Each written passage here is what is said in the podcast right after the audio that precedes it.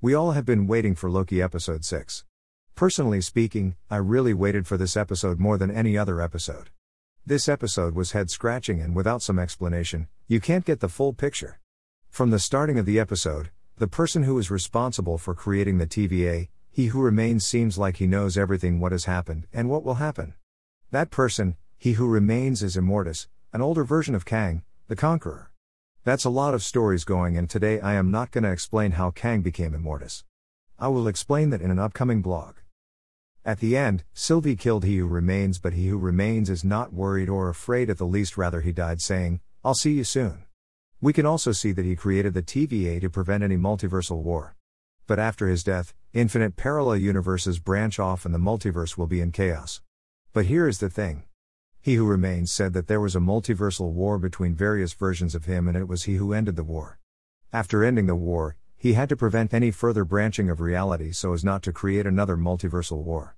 It all seems like all the events he described are happening in a circle. For example, as a consequence of his death, the multiverse can grow, resulting in infinite versions of Kang, and that started a multiversal war. In that war, our version of Kang, he who remains wins and he creates the TVA to prevent the war from happening again. But at last, Loki and Sylvie come and kill him, creating again another multiversal war and so on. So, this is what I think the Loki episode 6 means. Again, after we get a scene of Mobius and Hunter B15 talking that they can't stop the Nexus events. When Loki tries to explain what's happening to Mobius, Mobius asked him who he is and asked to identify himself. Again, we saw that statue of the Timekeepers is replaced with the statue of statue of He Who Remains, Kang. The reason may be that since the multiverse has started growing, there are alternate realities stacking on top of one another.